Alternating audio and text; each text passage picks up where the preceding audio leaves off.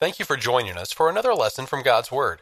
The West Huntsville Church of Christ at Providence is located at 1519 Old Monrovia Road Northwest, Huntsville, Alabama 35806. Anytime you're in the Huntsville area, we hope you'll stop in and be part of our worship. Sunday morning worship is at 9 o'clock, with Bible class immediately following. Sunday evening worship is at 5. Midweek Bible study is held Wednesdays at 7.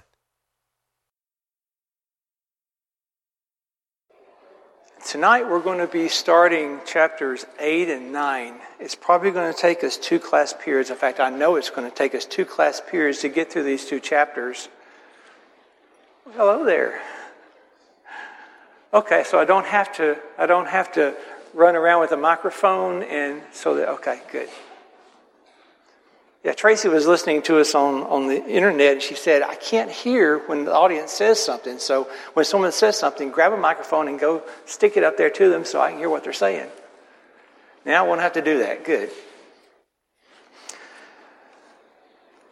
So we'll try to get through with chapters 8 and 9 this week and next week, and then the following week, hopefully, we'll be able to watch our archaeological video.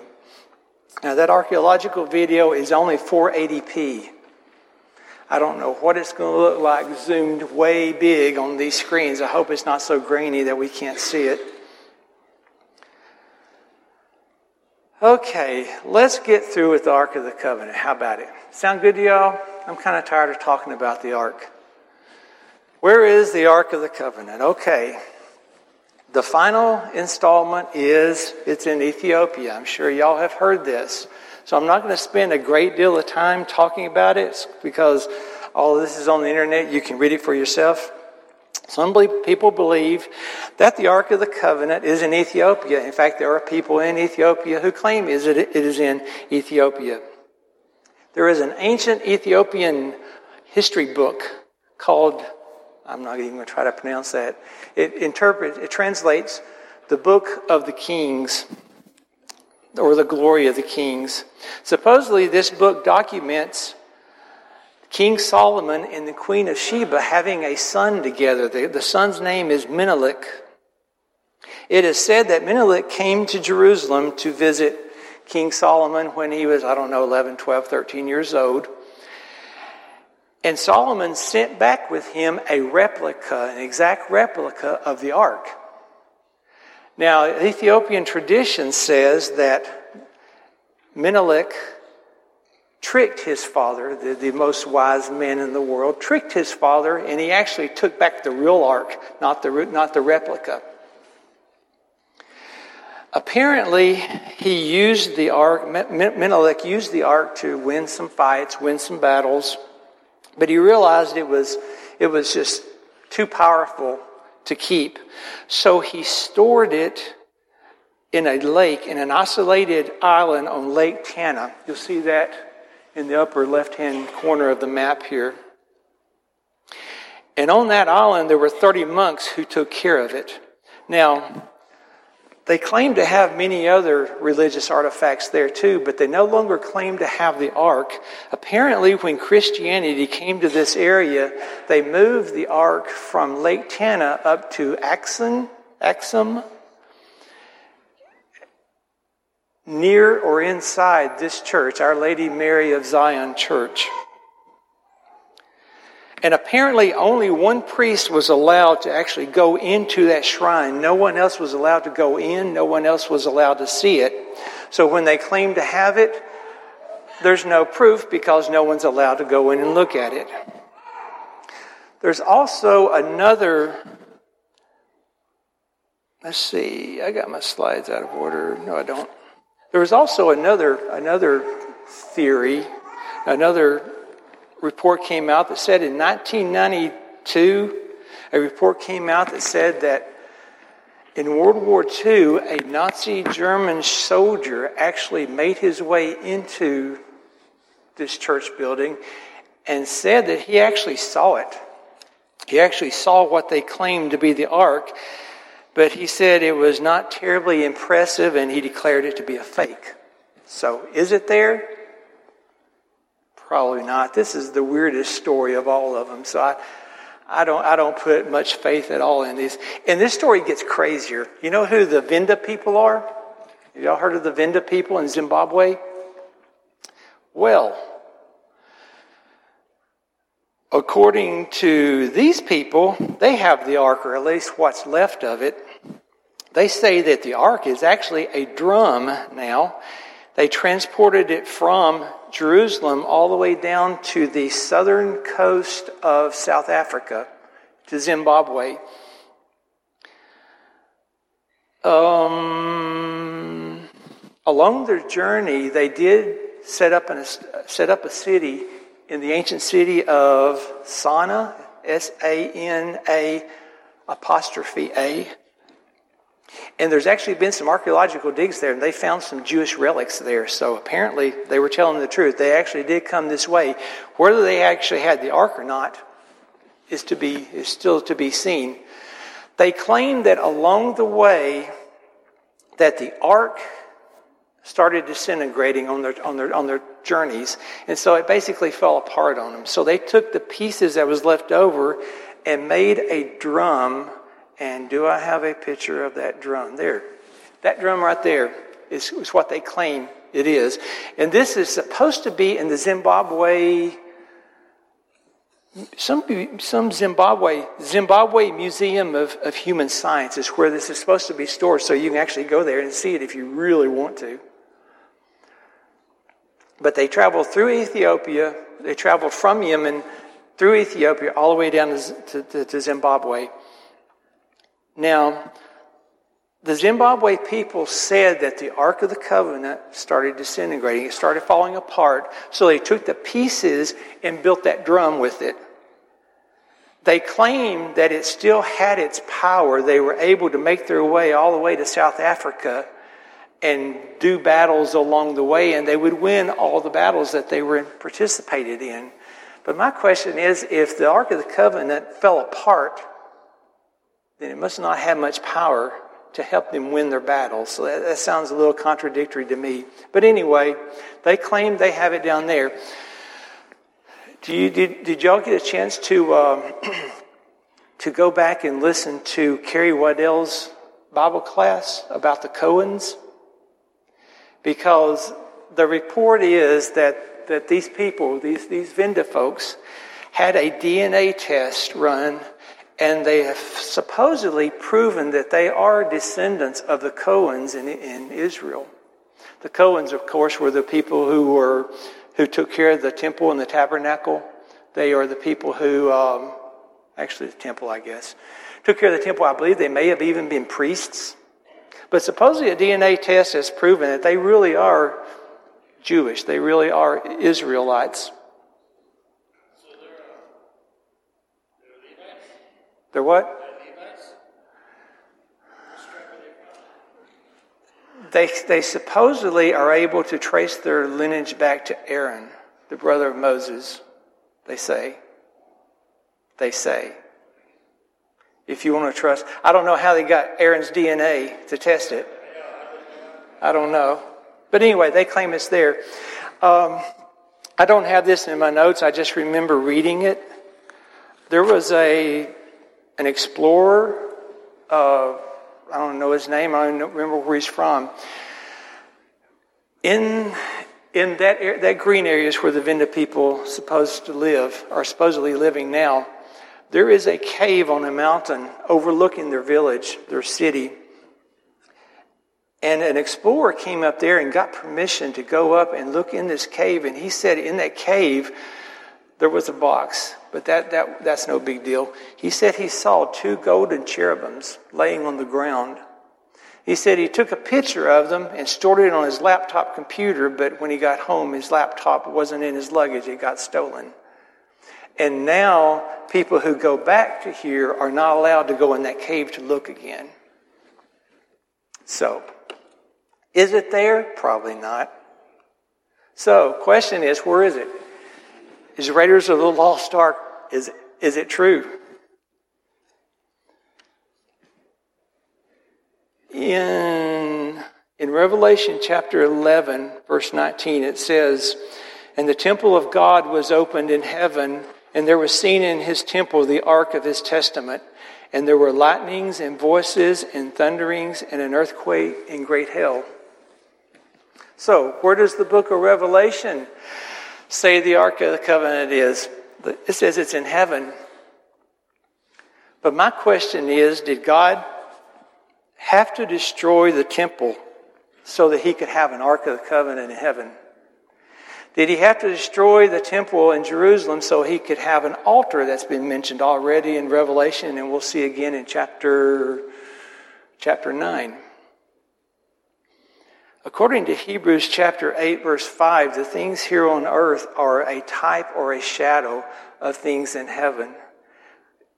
Revelation, we're going to find out later in Revelation that nothing man made is allowed in heaven. So is the Ark of the Covenant in heaven? No, not the one we think of, not the physical one. Can't be the same one, it's not possible. So, where's the Ark? Nobody knows. Now, I've heard people say, God has, has surely destroyed that thing by now so that no one would ever find it or, or so that no one would ever worship it again. That's an interesting theory. I don't know if you can prove it or not, though. So, where is the ark? We do not know. Have no idea where it is. Even though the book of Revelation says the ark is in heaven, not the physical one, not the one that was built here. God doesn't need us to build him stuff for heaven. The point is this the ark was not a magic box. And it could be found as it was, box. That's right.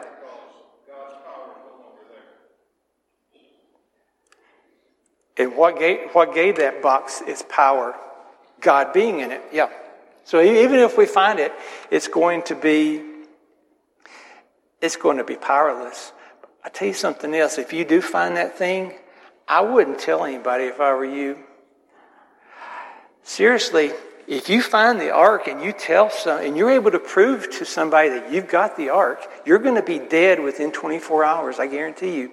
Every nation on earth would like to have that thing, and they would kill anybody they have to to get it. So if you find it, just sit on it. Don't tell anybody. And I'll tell you, the first people that come after you is probably the nation of Israel. Their, their government military will probably be the first to come after you. Any comments about the ark? I'm done with the ark. I'm tired of thinking about the ark. Any, any comments on it? Anybody? Does it still exist? Probably not, but I can't prove it. I don't think anyone can. Okay. I um, actually I'm going to be flipping between slides here. Before we read, before we read chapters eight and nine, by the way, chapters eight and nine are the two most difficult chapters in the book of Revelation. And you're going to be left kind of frustrated, like I am, with those two chapters because you want to put your finger on something, but you just can't find where to put your finger on it. And that's going to be a frustration we're going to be going through for the next two weeks. Before we cover that, though, I want to. I want to answer a question again that was asked last week, and I'm not sure I'm going to do a better, a better job. This week, uh, the answer is going to be the same, but I want to give you a little bit more information so that you can download this and you can research it yourself, and then you can tell me the answer because I don't know I know the answer to this. Now, the question was Are descriptions in heaven literal or figurative in Revelation? Now, that's actually a loaded question because well, I'll show you here in a minute. in Revelation, heaven means several different things. I believe the question was actually when we see the dwelling place of God, are the descriptions of, of the dwelling place of God, are they literal or are they just figurative? And the best I can answer that is I take them at face value. I can't prove that they are that way, and I cannot prove that they are not that way. Does God have an altar in heaven? Apparently. Is the Ark of the Covenant in heaven? Does God have an Ark of, the Covenant in heaven? Apparently. Does God have a temple or a tabernacle in heaven? It looks like it, yes. But we're, we're getting a spiritual description in human terms. And when, when that happens, when that translation happens, you never really know what to do with it. When it comes to heaven, the dwelling place of God, if there is a description of it, I accept it for what it says, and I can't prove it, but I still accept it for what it says. Now, heaven in the book of Revelation means two different, two different things. One is the dwelling place of God. The other meaning is this it's the sky or the universe, anything above the earth. Um, when you start talking about things taking place in the sky, let's see, above the earth, in the atmosphere, where the stars are, and then the universe itself. In the book of Revelation, that's usually that is usually figurative, figurative or symbolic. Rarely is it, is it literal. When it comes to heaven, though, uh, I take it literally. I, I, don't know how else to take that. Uh, from, from heavens, you got fire falling into the earth, you got stars falling into the earth, sun darkened, the moon darkened, stars darkened, winds, eh, winds are all held back. The problem is, okay, well, there's the four meanings of heaven. We've already covered that. The problem is the word heaven in the book of Revelation comes from six different Greek words.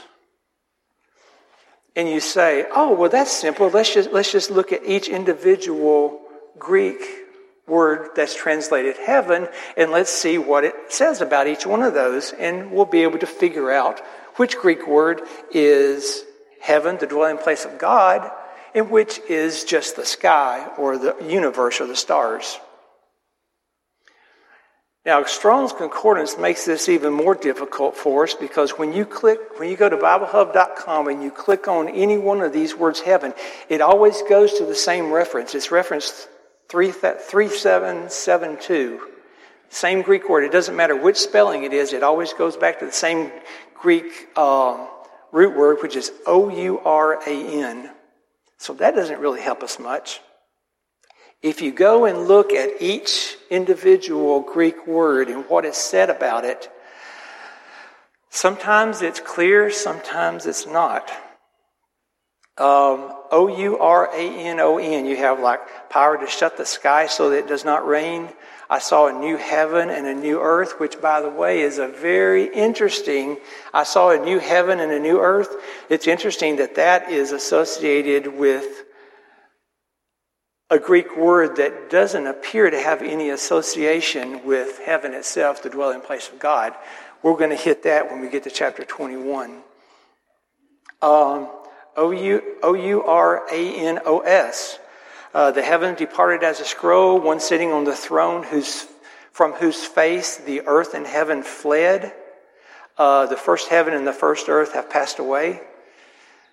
That looks more like the sky or the universe as opposed to where God exists.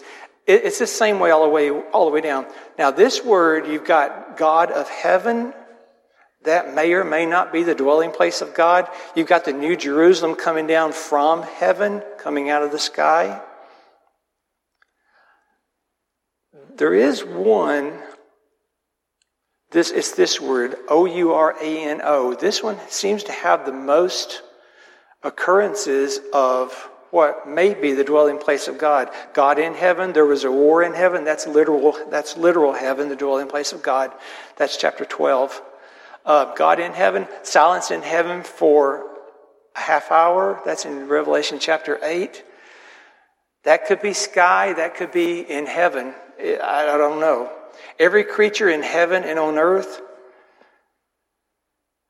I don't know. You see, it's, it's not, it's not as, as cut dry as you would think it would be. So this, I'm going to make this, these charts available to you this week on, on the website on the Revelation website and go study those words. It took me, it took me three tries just to get what I, what I just showed you. That's how complicated it was. I don't know what Greek word is used to mean the abode, the dwelling place of God. So it's, it's, it's basically, you got to basically rely on the context of the, of the, of the verse that's being read. I don't, I don't know of a, of a better of a better answer than that. That's, that is confusing. Usually Greek solves a lot of problems for us.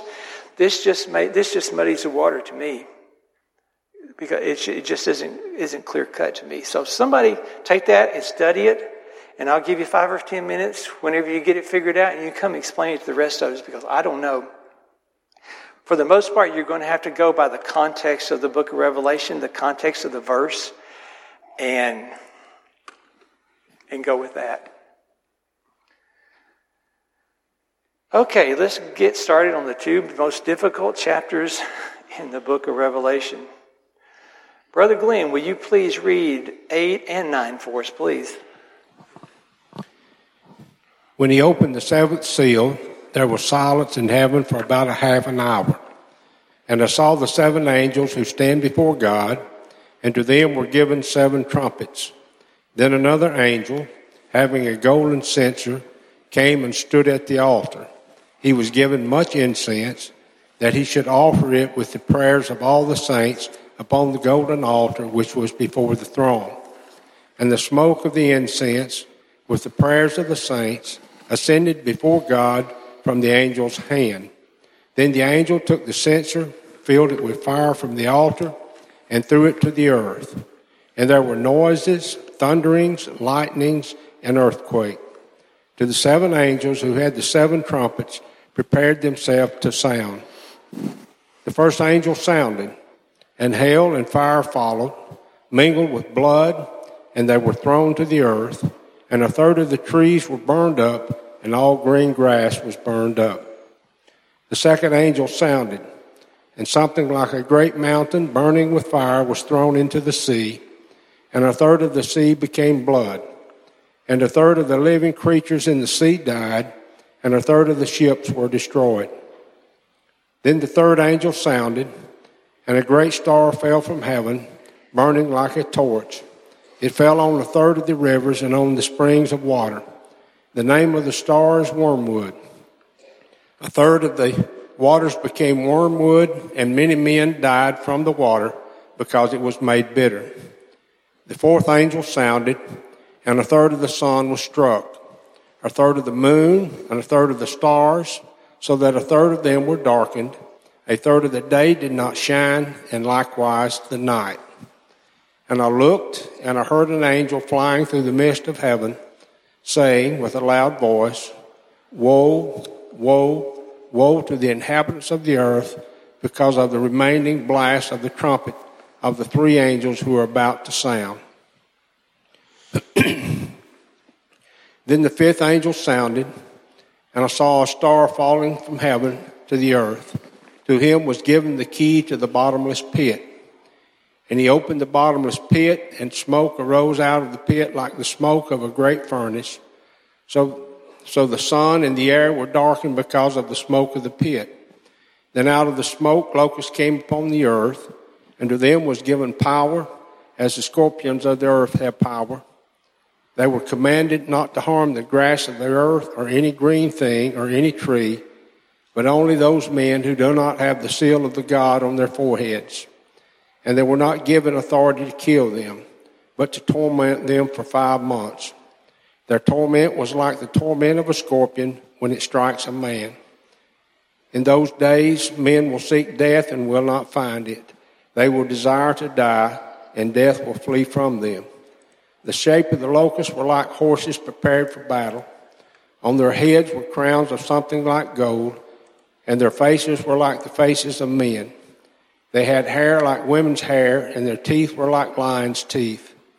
And they had breastplates like breastplates of iron, and the sound of their wings was like the sound of chariots with many horses running into battle. They had tails like scorpions, and there were stings in their tail. Their power was to hurt men five months. And they had as a king over them the angel of the bottomless pit, whose name in the Hebrew is Abaddon, Abaddon, but in the Greek he has the name Apollyon. One woe is past. Behold, still two more woes are coming after these things. Then the sixth angel sounded, and I heard a voice from the four horns of the golden altar which is before God, saying to the sixth angel who had the trumpet, Release the four angels who are bound at the great river Euphrates. So the four angels who have been prepared for the hour and day and month and year were released to kill a third of mankind. Now the number of the army of the horsemen was two hundred million. I heard the number of them. And thus I saw the horses in the vision. Those who sat on them had breastplates of fiery red, hyacinth blue, and sulfur yellow. And the heads of the horses were like the heads of lions, and out of their mouth came fire, smoke, and brimstone.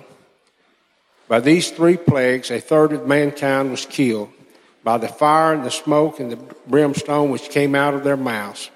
For their power is in their mouth and in their tails, for their tails are like serpents having heads, and with them they do harm. But the rest of mankind, who were not killed by these plagues, did not repent of the works of their hands, that they should not worship demons and idols of gold, silver, brass, stone, and wood, which can neither see, nor hear, nor walk. And they did not repent of their murders, or their sorceries, or their sexual immorality, or their thefts. Okay, who wants to explain that?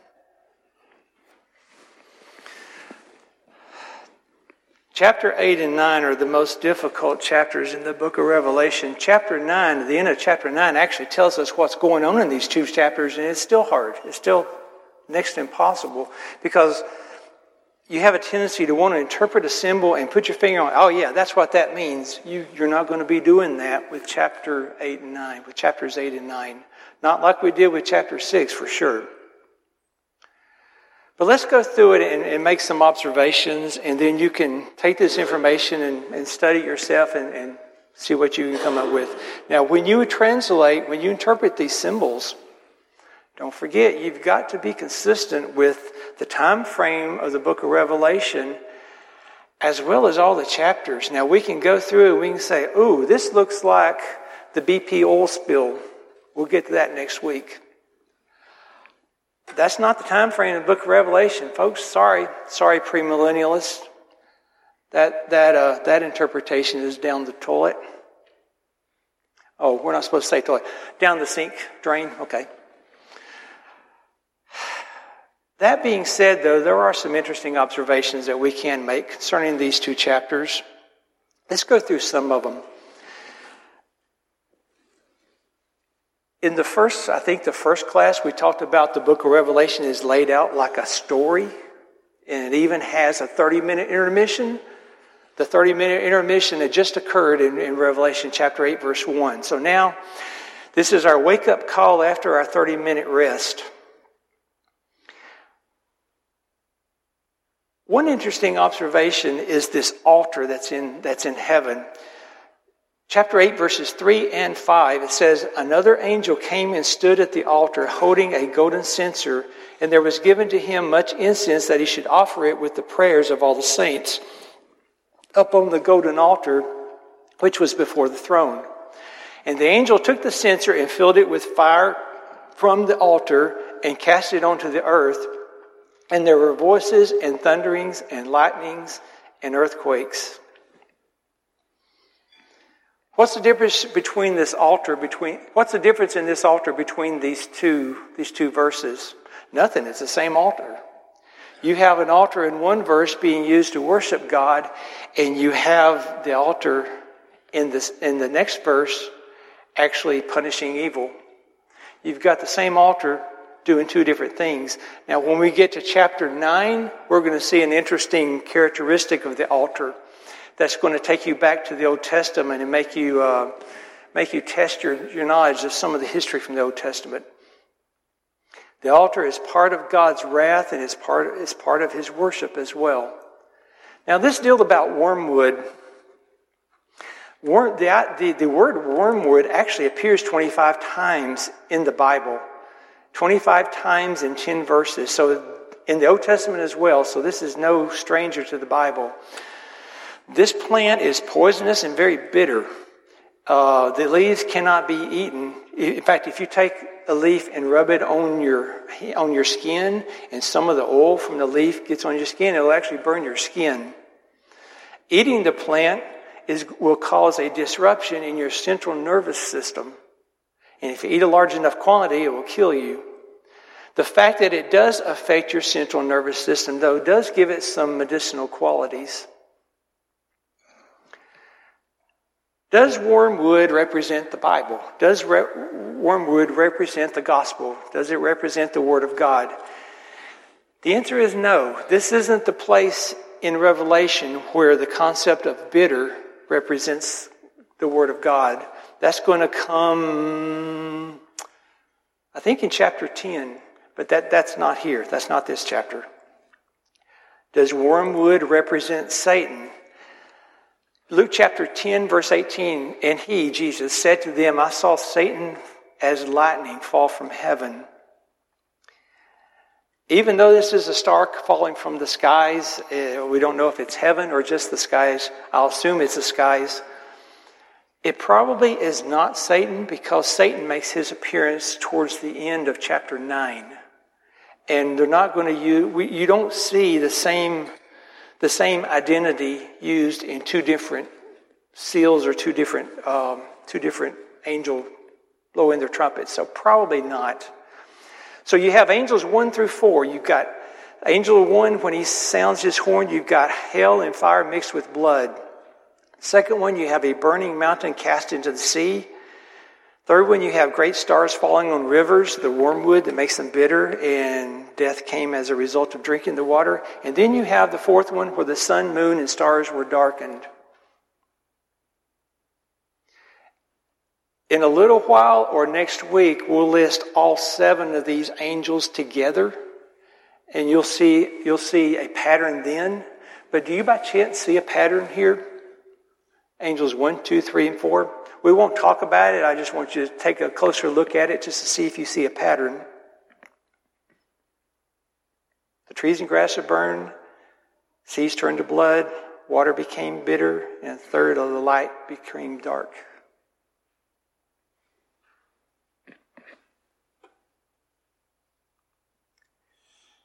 I'm not going to spend any time on that one. That's, that, that's the angel saying, all these catastrophes occurring. You haven't seen anything yet. So, chapter 9. Chapter 9, we have angels 5 and 6. Angel 5, we have the stars falling from heaven. You have the star having the key to the bottomless pit. You have the armies getting ready to make war. And in Revelation chapter 11, we'll have the kingdom pronounced. That's, that's, that's going to be angel number 7. You've got God preparing his final judgment of the villain of the book of Revelation. We're going through these pretty fast. Let's go and do this now. Here's, here's all seven of them. Forget about number seven. That's going to be, that's going to be in chapter 11. You see a pattern in those first four?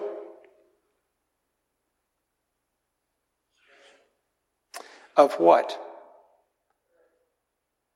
That's one of them. Keep going. You're on the right track.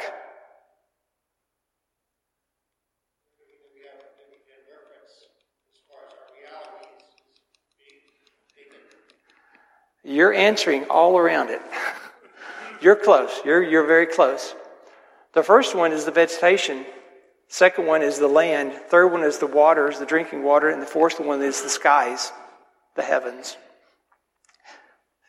Fifth one, we have evil. The sixth one, we have evil opposing evil. And of course, you've got 17. The seventh one is the kingdom being declared. What does that look like to you? Now we want to look, we want, we want to put our fingers on number two and say, oh, this is God punishing evil in the book of Revelation by doing this. We can't do that. Premillennialists will do that all day long, and we'll talk about that next week. Can't do that. You can't do that and stay in, and stay consistent with Revelation. Besides, chapters seven and eight are, chapters eight and nine are so symbolic, I'm not sure you'll ever figure out a specific thing that God did to punish evil to make them repent that would be synonymous to mountains being cast into the sea, trees and grass being burned.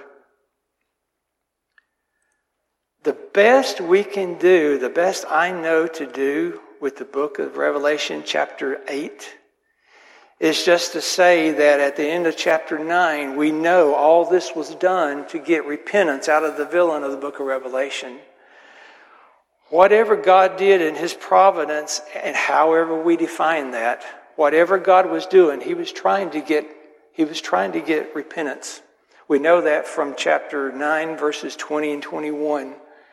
What God literally did in these people's lives to try to bring about repentance, don't know. Don't know. But chapter 9 uh, indicates that chapter 8 and 9 were spent trying to get these guys to repent. And, and, at the end of chapter 9 it says, and they still did not repent after all of this punishment, after all these things that God tried to do to get them to, to repent. That's why these chapters, this, these two chapters are so hard. They're, they're so symbolic. I don't even know how to make a tie between the end of chapter 9 and what's taking place in chapter 8. Anyone have a comment on that? Fire away.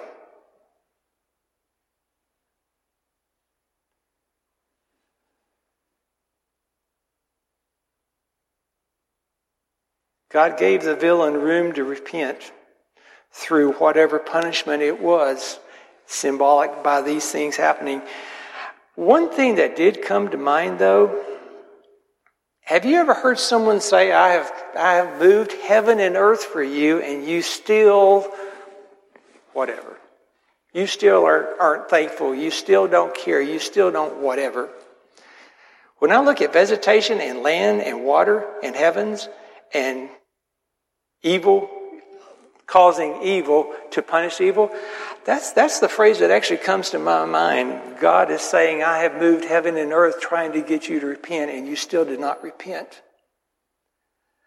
That's as close as I can get to putting my finger on something that God actually did based upon this, these symbols.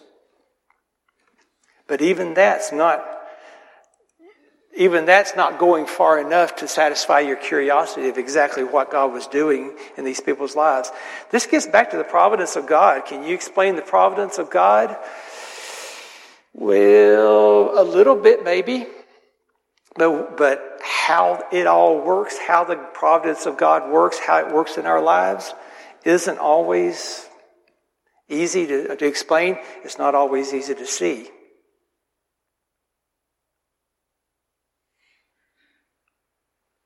Wait, before I get off of that, any comment on that? You see how hard this is, right?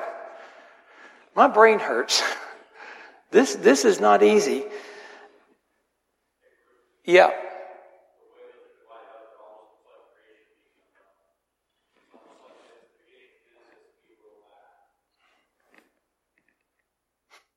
Roll back to Genesis. That's interesting.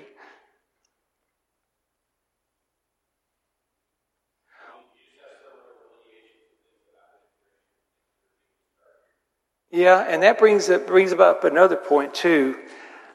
I think one of the points that God is making here is, hey, I am God of it all. I am God of all creation. I can do whatever I want to with whatever I want to. Now, how that applies to the way God punished these people, how he tried to get them to repent that chapter 9 talks about, don't know. There's no clear, there's, there's no clear connection to me. It is interesting that God is allowing evil to punish evil. We're going to hit that again in chapter 17 with the ten kings. But throughout the book of Revelation, evil is allowed to, to punish evil. True, true. We don't have time to go through the Old Testament though, but yeah, you're right. You're right. That applies to the Old Testament probably applies to the New Testament too, most likely. But I know it applies to um, to the Book of Revelation. Here's a, here's one example. Yeah, and then in chapter 17, there's yet another example. The seven angels with seven trumpets. Wow, that's that's tough. Now, next week, we're going to show you what the, what the premillennialists do to this. And that gets really interesting. Okay, let's keep going. Chapter 9, verse 4 says, And it was commanded to them that they should not hurt the grass of the earth, nor anything, neither any tree, but only those men which have not the seal of God in their foreheads. We're talking about God's dominion. God is in control of everything. He has control over the demons. We know that from the New Testament for sure. He can get the demons to fight the demons. He can get the evil to fight the evil. He can get the evil to punish the evil. I suspect that even happens today. Ooh. We know it happened. We know that, that God has control over evil, the, the, the demons, because look at the book of Job. He told, he told Satan, You can do this, but you cannot do that. And that's exactly what, what Satan did. We know he has dominion over punishment, and we know that he uses evil to punish evil.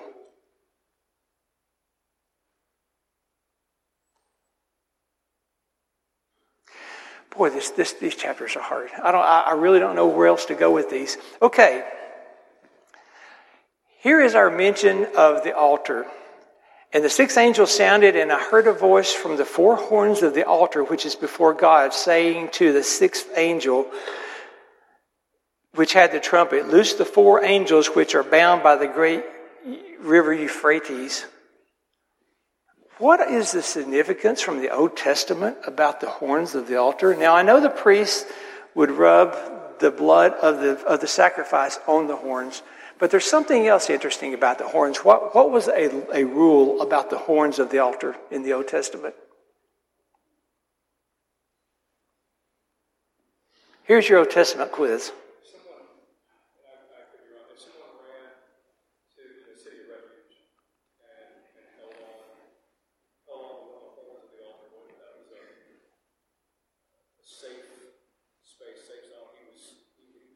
Right. That's it.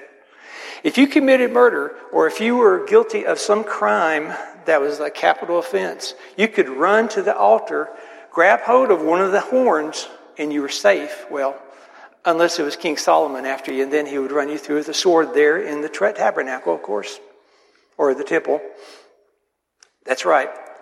But look in the book of Revelation. Let's go back. The horns of the altar are getting in on the punishment of the villain of the book of Revelation. What does that mean?